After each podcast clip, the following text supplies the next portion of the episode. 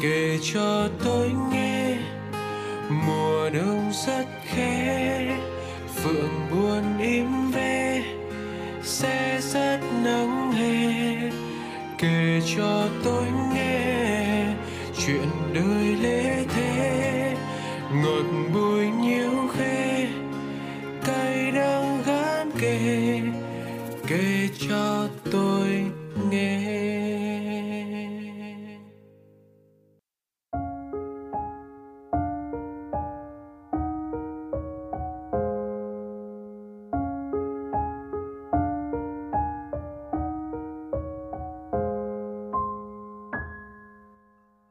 hành trang của sự trưởng thành, không bao giờ thiếu vắng những lời xin lỗi. Các bạn có công nhận với mình điều đó không? Với mọi người, đâu là điều tiếc nuối nhất? Để đến bây giờ, chúng ta dường như vẫn mang nợ một lời xin lỗi. Tâm sự trong lá thư của chúng ta ngày hôm nay sẽ là một lời xin lỗi như thế. Chúng ta hãy cùng lắng nghe để biết bạn nữ ấy đang mắc nợ quá khứ điều gì mà phải dây dứt và hối hận đến thế nhé.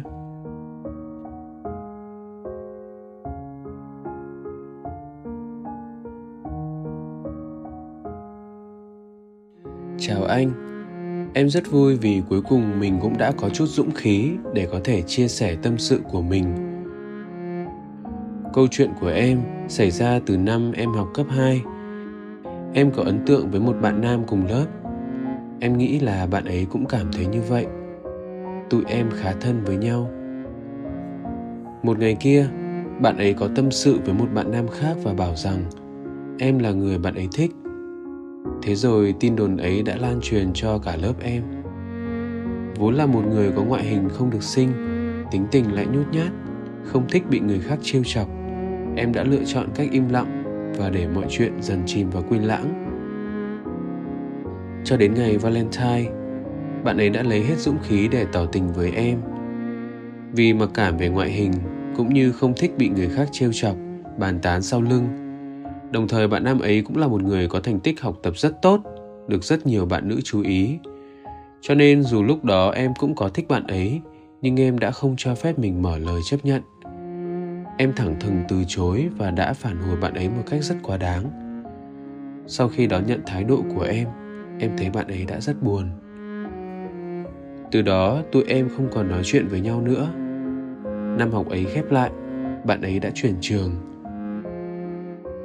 Đến bây giờ, tuy rằng tụi em cũng có liên lạc với nhau, nhưng mỗi lần nghĩ về chuyện đó, em lại thấy mình thật quá đáng. Em thấy rất xấu hổ vì hành vi của mình cũng như rất hối tiếc về những gì mình đã làm.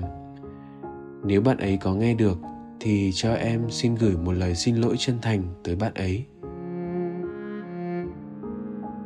Chào em. Đúng là trên hành trình trưởng thành, bao giờ mình cũng phải trải qua những khoảnh khắc nuối tiếc như thế những phút giây mà có lẽ đến mãi sau này, mình vẫn cứ trách bản thân tại sao thuở ấy lại ngốc nghếch như thế. Giá như mình cư xử khác đi, thì mọi chuyện đã không phải dây dứt đến vậy. Thật tình anh cũng mong radio người giữ kỷ niệm có thể đủ sức lan tỏa để lá thư này của em có thể đến được với bạn nam ấy. Tuy nhiên, em biết điều quan trọng nhất khi ngày hôm nay em viết lá thư này gửi đến chương trình là gì không? Đó là dù muộn màng, nhưng em đã quyết định nói lời xin lỗi. Một lời xin lỗi nói ra, thành công hay không không nhất thiết phải được gửi trọn vẹn đến với người mình mong muốn. Mà quan trọng là chính tâm hồn em đã được lắng nghe lời xin lỗi ấy. Hay nói cách khác là em đã thành công vì em dám xin lỗi chính bản thân mình. Bởi chỉ khi em dám chấp nhận quá khứ, tha thứ cho chính những điều từng làm em áy náy, thì em mới có thể vững tâm bước tiếp được thực ra anh tin là đến thời điểm này, bạn nam ấy cũng sẽ không còn bận tâm nhiều đến câu chuyện từng xảy ra trong quá khứ nữa đâu. Thậm chí ngay khoảnh khắc em chối từ, phần nào đấy bạn ấy cũng có những sự cảm thông cho em mà thôi. Vì anh thấy, hơn ai hết, những người chưa may mắn được hồi đáp trong tình yêu sẽ là những người có những cảm nhận rõ nhất về cái gọi là duyên số.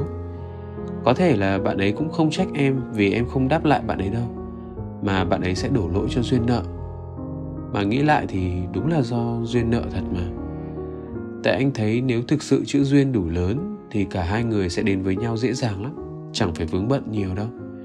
Đằng này đứng trước lời thổ lộ của bạn ấy mà em vẫn còn mặc cảm, vẫn còn đắn đo thật nhiều, thì có lẽ thời điểm ấy em vẫn chưa sẵn sàng cho tình cảm ấy rồi. Tóm lại là, việc em xin lỗi hay không chủ yếu vẫn là để em yên tâm về quá khứ của em em ạ nhưng uh, nói gì thì nói. Kể cả em xin lỗi bản thân mình tha thứ cho quá khứ của mình thì em vẫn cần phải chủ động thay đổi bản thân em đi nhé. Vì ai biết được sau này những điều tương tự không quay trở lại. Và nếu em tiếp tục cư xử như thế anh sợ là em sẽ bỏ lỡ rất rất rất nhiều cơ hội tuyệt vời trong cuộc đời này đấy. Trong thư em nói rất nhiều về việc em hay mặc cảm về ngoại hình tính tình nhút nhát không thích bị bàn tán sau lưng để anh làm rõ cho em từng vấn đề nhé. Thứ nhất, sự mặc cảm về ngoại hình. Chắc chắn không ai cảm thấy hài lòng về ngoại hình của mình, dù là một người hoàn hảo nhất. Chúng ta thường đánh giá bản thân mình theo những góc nhìn rất chủ quan, rồi lại tự mặc cảm về điều ấy. Ai nghĩ là em không xinh xắn à? Nếu không phải là chính em tự đè nặng bởi tâm lý ấy. Bạn nam kia có tình cảm với em, chắc chắn là do bạn ấy phải thầm thương trộm nhớ một nét duyên dáng nào đó của em. Nếu vậy mình phải tự tin vì được để ý chứ.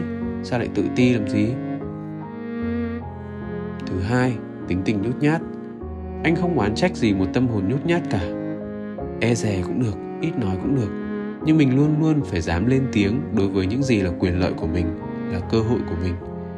Vì khoảng cách giữa nhút nhát và nhu nhược mong manh lắm. Nếu em không chịu mở lòng nhiều hơn, không chịu lên tiếng nhiều hơn, tự em sẽ đánh rơi chính em đấy thứ ba, nỗi sợ những lời bàn tán. Rồi đến một ngày, em sẽ phải chấp nhận một điều là sẽ luôn luôn có những lời bàn tán sau lưng chúng ta, dù chúng ta có sống một cuộc đời tốt đẹp như thế nào đi chăng nữa. Nhưng em hãy tin là thế giới của những lời bàn tán ấy không dành cho chúng ta. Chúng ta hãy cứ tự tin sống trong thế giới của mình, hướng đến những mục tiêu của mình, thoải mái là chính mình. Mình không sống trong cuộc đời của người khác mà phải dò xét họ nói gì bàn tán gì về mình. Và lại, những người hay nói xấu sau lưng mình thì sẽ mãi mãi ở sau lưng mình mà thôi, em ơi. Anh mong là em có thể ghi nhớ những tâm sự của anh để nó có thể làm hành trang cho em mỗi khi em đối diện với bất cứ vấn đề gì trong cuộc sống. Thực ra, tâm sự với em là thế, nhưng anh nghĩ nếu em vẫn còn day dứt và bận lòng nhiều vì câu chuyện ấy, sao em không trực tiếp nói với bạn ấy bây giờ nhỉ? Em và bạn ấy đến giờ vẫn còn liên lạc với nhau mà, phải không? Không cần đề cập với bạn ấy một cách trực tiếp. Em cứ bắt đầu những cuộc nói chuyện một cách bình thường thôi. Nhắn tin hỏi thăm tình hình sức khỏe, tình hình học tập của nhau, rồi lân la sang các câu chuyện phiếm khác. Và khi hai người đã có những sự tự nhiên, những sự vui vẻ nhất định rồi, em có thể bâng quơ nhắc lại chuyện cũ và nói lời xin lỗi. Câu chuyện cũng xảy ra lâu rồi mà, nên còn căng thẳng nào giữa hai người cơ chứ? Không em? Đây là lúc những lời nhắn nhủ của anh dành cho em về sự mặc cảm, sự nhút nhát, nỗi sợ bàn tán bên trên kia được vận dụng đấy. À mà thậm chí nếu vẫn còn ngại ngần thì em có thể gửi chính số radio này cho bạn ấy, để bạn ấy có thể lắng nghe và cảm thông cho em nhiều hơn. Thử xem sao, em nhé.